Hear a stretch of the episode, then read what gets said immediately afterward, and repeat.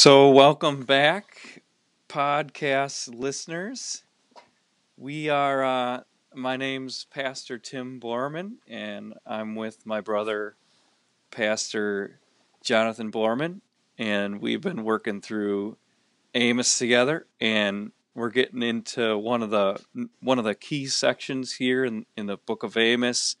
We're going to pick it up um, with another word of woe here in Amos chapter 6 with Amos chapter 6 verse 1 we'll see if we make it all the way to verse 14 today. So we'll see what we can do here today uh, Jonathan. Um, you know as, as we look at Amos chapter 6 especially that first section there I thought we could lead it off here today by picking up on the three F's. So the the three F's that you have in this section because it basically Amos is going to say, "Hey Israel, you guys are getting an F," but he's going to do this in a in a very literary way. He's going to come to them and say, "Hey," verse one, he says, "Hey, foremost." Here's the first F. Hey, foremost nation, you're complacent, and because of that, you're dead inside. And in, again in verse 6, he's going to say, Hey, foremost nation, you have the finest lotions, which is actually the oils. We'll talk about that a little bit later. There's your second F. Right? That's the second F. Finest. and and and so he says, because of those first two F's, you're getting an F. So it's going to be first. There's the third, the third F. First to go into exile. So that's where we're going today.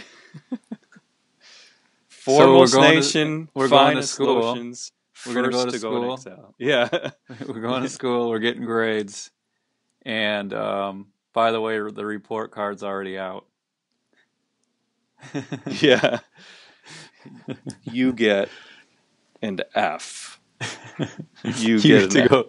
You get to be first into exile. We got some gospel though, I think today, don't we? Too. Not just that you're going to get an F on your paper, but uh, everybody just decided not to listen. Yeah, I know. we got some gospel news, I think, too. So um, God gives His firstborn um, to to take away all sin. So that that's that's gospel news for us here today. But so let's talk about this foremost nation that Amos is addressing then? What's the big problem here that we see? Well, he's got the woe. So we have another word of woe, and just so everybody's remembering that, a word of woe is the exact opposite of um, of a beatitude or a blessing from God. So God is bringing down uh, a judgment that He's decided in His court to bring down. And so, and he says right away, here's why the gavel's coming down, and you're getting, you're going to receive a, a sentence here. You're going to receive a guilty, a status of guilty, and here's your sentence. He says, and here's why. Woe to you who are complacent in Zion, and to you who feel secure on Mount Samaria. So we got we got two geographical features there. Zion is in Jerusalem, so that's in the in the southern kingdom if you're tracking that, and then you got Mount Samaria, that's obviously in the northern kingdom, right? So we got yeah. this is a condemnation coming geographically over both kingdoms. Uh, and then that's the right language too when you when you talk about kingdoms because you have two capitals. That's exactly it. This is DC talk here. This is, you know, and put and it into an American context. These are the these are the politicians. So bef- before we saw earlier in Amos, like the the judges come under con- condemnation for bad for injustice. Here, the political elites, the people in on Mount Zion and Mount Samaria, uh, the notable men, as Amos calls them, you notable men of the foremost nation, to whom the people of Israel come. Now now you guys are under a woe. See? Yeah, and and I mean we should unpack this and and we'll we'll see this here as we get into these verses, but it doesn't sound like a bad thing to be well, especially secure. Like, what's wrong with being secure on Mount Samaria? Like, that's a good political objective. You know, we don't we talk about national security? Like, that's a positive. Yeah, yeah. yeah. Um, but I point that out to if somebody's sitting there thinking, what's so wrong about feeling secure on Mount Samaria? That sounds like a really good national objective. Even a blessing from the Lord. Yeah, even a blessing from the Lord. Now, complacency, I think we can understand that definitely has a negative connotation to it. Like, um, you kind of have like a B or C status. You should be shooting for A, but and you're just like, well, it's good enough. Whatever. You're just complacent. Yep.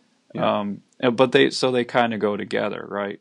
So we can understand like this kind of security that's happening there on Mount Samaria is not has a false foundation. Like you're actually not secure at all. I yeah, and I think Amos they feel secure, so we could we could go into that the whole feeling secure feelings. Not that they actually are Yeah. secure. yeah they're not so f- feeling something and a- act- it actually being true are two different things and we could go off about that for a while i think Well, we should mention it because Amos does, right, Timothy? Like he says, Yep. you he's talking to you notable men of the foremost nation to whom the people of Israel come, and that's verse one. So Mhm. they feel okay, everybody's coming in and, and doing their political thing and and their religious thing, and while these political and religious hotshots sit on top of it all and and they see people coming to them and it makes them feel secure even though they're really not hmm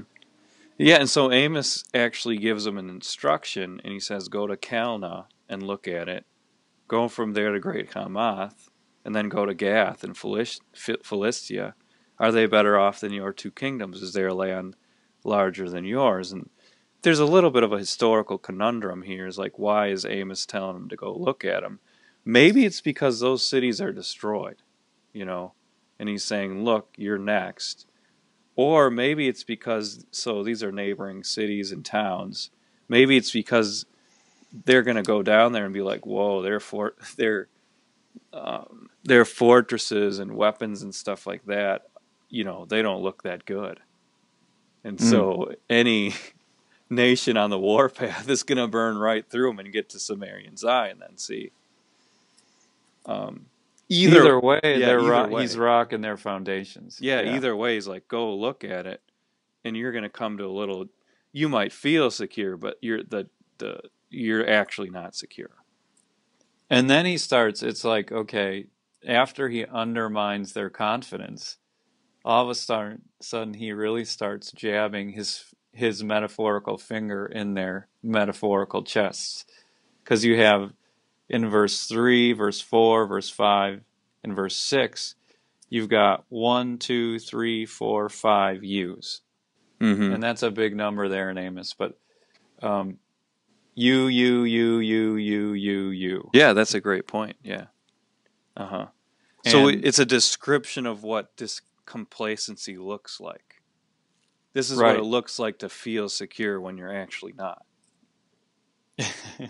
and the right and the first thing he does is say, he says look in verse 3 you put off the day of disaster and bring near a reign of terror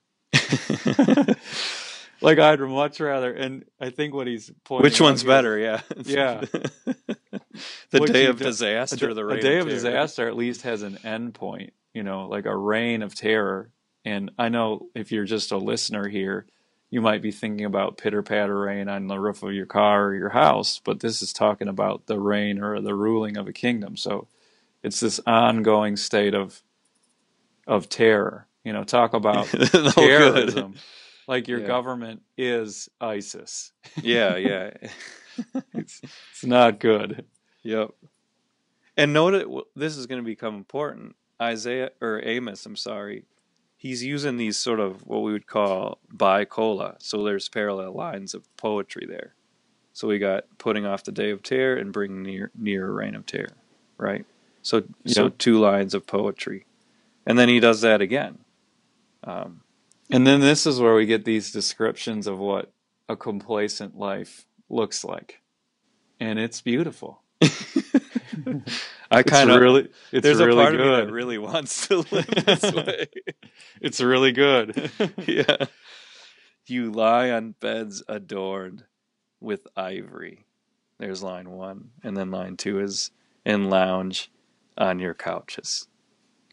It's not too bad. So so at night, you know, at night you got your ivory. It's really good. you can't even. What a waste in some ways because you're sleeping on the thing. You can't even see the ivory. But but at night, and and just let's just contrast this because I think because I think we should, uh, so our listeners can understand like culturally how different this is. Like the typical uh, Israelite would have slept on the ground, or at best on some sort of like earthen shelf. Which is, which Um, is stunning because they not only have beds but they also have couches. Yeah, so they're not not only taken care of at night, but they are also taken care of during the day. It's so ama- I mean, this amazing is very wealth. lavish living here. amazing wealth. And maybe to even contrast it with like King Solomon. Like King Solomon's throne, they made a big deal out of this in the Bible, was inlaid it that that thing, his throne was inlaid with ivory. But here the beds, even the beds are inlaid, adorned with ivory. And it's just And- and- incredible wealth. And I think this is probably the right time to point this out, Timothy. But what you have here is you have all kinds of really bodily uh, comforts. You could call them creature comforts. You know, Very creature nice. comforts. Yeah. It's all it's all creature comforts, and we're going to have to talk about This how is that relates. this to is the, soul. recliner, the the recliner with heated seats that gives you a massage. Ooh. You know? Ooh. so so you got you got your body lounging in really comfortable Good and, furniture. and beautiful places, yeah. It's a good furniture. What are they eating? You dine on choice lambs and fattened calves. So we, you know, we compare this to the normal Israelite diet. Ooh, I love lamb. yeah. Ooh, that fattened The calf. fattened calf. That's veal. That's veal, you know. That's veal. right. That's right. uh, And again, you were getting into the normal Israelite well, diet. You know, they didn't normally eat meat. This is an immediate. This is not a meat eating culture. This is not where you go get a double cheeseburger every day. Well, meat is expensive. This I mean, even even in the Western world today, like they'll talk about how Americans eat a lot of, uh, particularly red meat, um, and it's expensive. It's expensive because you got to raise the animals to that point, and a lot of times you need those animals Grass just- fed, you know. yeah, you but you normally you need those animals for work and, and if you and put you your can't eat them. You gotta you gotta use them to work. you put, put on your biblical hat for a second, you know, when did people slaughter the the proverbial fattened calf? Yeah, only for dignitaries. Big deal. Yeah. This is what people are eating every day, though. Is what they do every day. and then you got and then you got what what we looks got- to me like an ancient nightlife party. So yeah, so we got furniture, we got good food, and now we have entertainment. There it is. You strum away on your You got- harps like David, You got your crooner, then you got your musical crooner. and impro- improvise on musical instruments. Now that's an interesting insertion of King David, don't you think? He just shows up there, yeah. All of a sudden David just shows up, but So, like, there's a religious tinge to this. That's what that does. This is not purely like red hot chili peppers going on, you know, or like Coldplay. they're they're trying to pull a David. there's your here. musical taste. They're What trying- Mozart. They're they're trying to write psalms. You know, they're trying. Yeah. They have no spiritual light. Um, they're partying. They're on these ivory couches, eating fattened calves, and w- sort of with their beer guts sticking out. They're like strumming on harps, trying to write psalms. I mean, imagine that. And Amos just thinks it's uh, ridiculous, right? Yeah.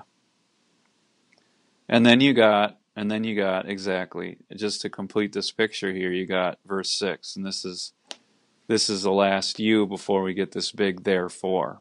Um, you drink wine by the bowlful. That's you- amazing. Yeah. Yeah. So there, this Yeah. isn't like Mm. sipping on wine uh, from a Yeah, wine glass. Yeah, this isn't like you go to a little wine, a little winery, and you know, put your little finger in the air and delight in the nice aromas and things. This is, I'm, Get that bouquet. Get, that bouquet of the wine. yeah, but that's not what's going on here. This is not the, you know, the delight and the enjoyment of a glass of wine. This is a bowlful. and wow. probably the bowl was had a little bit of a sacred religious tinge to it too like like it's a common cup for lutherans. Like there's this religious tinge of a, of false worship going on here too. So you're you're drinking it getting drunk by the bowlful for this this false god. And we, I mean, we need to get into this this idea of using creature comforts as a form of spirituality because that's what you have going on here. But here's the last one, and use the finest lotions, but you do not grieve over the ruin of Joseph. So the lotions, uh, as a man, I have a little bit of a problem with, you know. Okay, so, lo- Hey, there's Dove for men these days. That's true, and I've you seen know, I, cologne for men and stuff like that. Okay, so oils is really the the Hebrew word there, and if you think about anointing with oil, which is what's happening there, it's uh that's religious too in nature. So they're pouring oil on each other for what is the big the big question. I doubt it's because of dry skin. I mean, I think that'd be awkward. Don't you think that'd be awkward? I'm not pouring any oil on anybody. yeah. You know, like sorry, not publicly gonna- at least. Just not going to do it. Yeah. So- but they're doing they're drinking wine by the bowlful. They're using the finest oils. They're anointing each other, probably in some sort of religious feast to an idol. So this is you know not only amazing, amazing complacency with wealth and with furniture and entertainment and food, um, but this is there. This is all wrecked by the worship of a false god too. But Amos actually tells us with his tricoli. So this is the only thing that's got an odd number of phrases in it. With the third phrase, he says the the real issue here, but so it's this adversative thing. But yeah, he's turning it around now. Yep. So here, this is the real issue, and like you, got- if you got your Bible open, star this thing or circle it. But you do not grieve over the ruin of Jacob, Joseph. So this is their sin right here. This is, this is it. So who's Joseph, Timothy? I mean, who's Joseph? We had David, now we have Joseph. Who in the world's Joseph? So Amos is pulling all the way back to that story in Genesis. So you have to you have to go to all the way to like Genesis. I think it's Genesis chapter thirty-seven, actually. Um, yeah, Genesis thirty-seven, verse twenty-five. And and we know the story. Joseph's brothers hated him. They just thought he was this egotistical, prideful dude and so he shows up to check on him and the brothers are like let's kill him and so one of his brothers actually says no let's not kill him let's sell him so they actually threw him in this pit remember the story they Mhm. threw him in this pit and they just left him there and this is what they were doing it says this is genesis 35 37 verse 25 as they sat down to eat their meal they looked up and saw a caravan of ishmaelites coming from gilead their camels were loaded with spices, balm, and myrrh, and they were on their way to take them down to Egypt. So this is what's happening. Joseph's sitting in this pit. I imagine it's muddy and gross down there and not comfortable at all. And he's saying, Brothers, help me, brothers, Get me out of here. get me out of this pit." And and the brothers are meanwhile cooking, you know, a lamb over a fire, having this good old time. And then they decide, while they're having this good old time eating, to sell their brother into slavery. So, in other words, what what you got here then, and I'm just trying to repeat this back to you, is you got people who have who are just partying away while their next door neighbor is hurting. Uh, there's so much injustice. People are just, and that's what you have going on later in the chapter too. But just to to to comment on it now, they're not receiving the justice that that they deserve, that God wants them to have. And and you know, just to be clear about this, what we have, this is the sin of indifference. It, it's Yeah. not. It's not like these people are doing anything bad against the poor, or what- you know what we We call, call it a sin of omission. It- they're omitting it. yeah, Yeah. they're not doing anything to fix the problem. And and a great this is a biblical theme actually. Jesus picks up on it in his parable of the the rich man and Lazarus, if indeed that is a parable. And we have this na- unnamed rich dude who's having amazing parties every day, and Lazarus sitting outside the gate. The dogs are licking his sores, right? Mhm. and uh, it's just this amazing indifference. Not Yeah. once does Lazarus get invited in and have something to eat. So I mean, some some of our listeners, Timothy. I mean, can we talk about this? Let's just do a little bit of application. Yeah, Some we should. Our, yeah, some of our listeners, uh, I, actually, we should probably say all of our listeners are in a position of wealth. If you look at it in terms of, now I don't have any handy dandy little statistics at my fingertips about this, but we are all living in America today in the midst of unprecedented resource and wealth. And and yet uh, there's people hungry around us. There's people without jobs around us. There's how do we how are we supposed to think about that and how, and and then act on it? it's it's amazing. Yeah, it's amazing. I've really struggled with this in New York City, and just because like every neighborhood has their own homeless person, and the homeless uh, situation in New York City is just getting worse. And- everybody's sort of got their hand out. Their people are panhandling on the subway all the time. It's amazing. So we have, you know, we have this questions like we don't want to be indifferent. Uh, we don't want to be calloused to need. Maybe it might be helpful just to talk about what the Christian church, how the Christian church has responded to this type of thing uh, wrongly in the past. And then we could talk about sort of finding a, a middle ground. I think one way that the the Christian church has responded to this sort of worldly excess that, that you see here is just to sort of say, uh, we're going to deny ourselves any kind of wealth at all.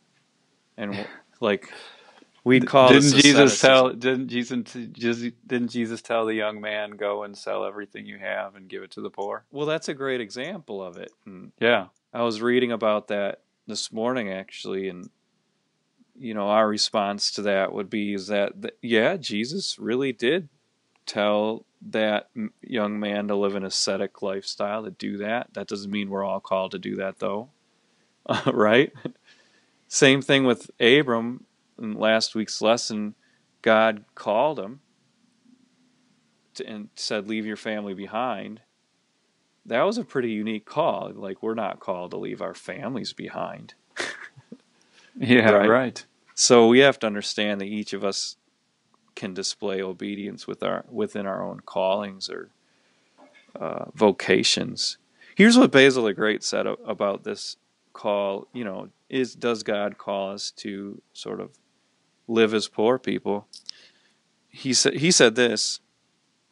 that we should run about searching for anything not demanded by real necessity, but calculated to provide a wretched delight and ruinous vainglory is not only shameful and out of keeping with our avowed purpose, it also causes harm of no mean gravity when they spend their lives in sensual gratification and measure happiness in terms of pleasure for the appetite, to see us also taken with the same preoccup- preoccupations that keep them enthralled. So he's saying, you see all these people in the world running around trying to get expensive purses and get the best wines and and have beautiful furniture and nice dwelling places and all this different stuff. And he says, you don't want to be like that. That we shouldn't make that our main preoccupation. He's saying, and there's it's tinged a little bit, I think, with this idea that we need to deny ourselves of any kind of pleasure. Like how how do we, you know, is it wrong to have a nice glass of wine? That's kind of what we're asking. And, and the answer would be no. Yeah, no. yeah. Absolutely. Absolutely. In, in fact, Jesus is, is quite well known um, for delivering the best glasses of wine.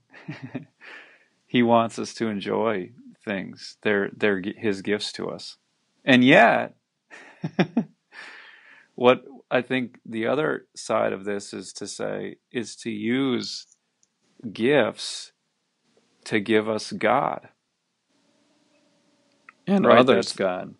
that as if it, that and that and that's what you have going on here. You have these people who are sort of swaddling themselves in wealth, and we kind of went point by point by point, and we said, look, their bodies, um, their stomachs, their ears, um, their skin, and we kind of went through that, and what they're trying to do by swaddling themselves in unprecedented wealth is to nourish their souls. And what Amos To give them you- joy. yeah. And we could talk and and finally that's what you have going on here. You have what we could call a false security to go all the way back to verse 1. You have a false security. Um, these people who are these are people who are feeling good about life, about their kingdoms and about themselves based upon uh, creature comforts uh, or based on creation instead of the creator. And so now the Lord, really what he's doing here is he's bringing, we've talked about this before, but he's bringing a lawsuit. He's bringing a covenant lawsuit on on these people who have left him behind. They've left him behind for his gifts. And this is what he says. He says in verse 8, the sovereign Lord has sworn by himself. And so this here's that courtroom scene, right? And he swears by himself because who else who else are you going to swear to? He's not going to put his hand on the Bible, you know? and so he swears by himself. And he says, I abhor the pride of Jacob and detest his fortresses. I will deliver up the city and everything in it. And and there it is. I mean, we, we have to we have to talk about this. That what God is really going after here is spiritual pride. That's You know, it. This is this is um you know So you had this the is moral God decay. the ultimate lumberjack with his axe. He's Paul Bunyan. You know, he's Yeah, this away. is Paul Bunyan and Babe the ox. he but is they're not taking down pride. pancakes. Yeah, they're actually chopping. Yeah, and it, so it's really bad. You have you have it's really really bad. So the And- moral decay is that we described before. The real reason that is because of pride. The Yeah. Lord names names it, and then he says so. He says basically moral decay plus pride equals destruction. And so, I mean, just to just to unearth this idea here a little bit, like when you're when you're feeling good about yourself, when like you're you got the lotions, you got the wine going on, you got the ivory inlaid beds, like you're good, man. Look at what I've done for myself. Yeah, you're really like we really worked hard and we did we did pretty good and and what what it's not that God doesn't it's not like he's like you know I'm really ticked off. They're really enjoying life and they and they really shouldn't. That's not it at all. He's he's saying you're really proud of yourselves. So you're, you don't it, like to put you don't this care of God you don't care about God.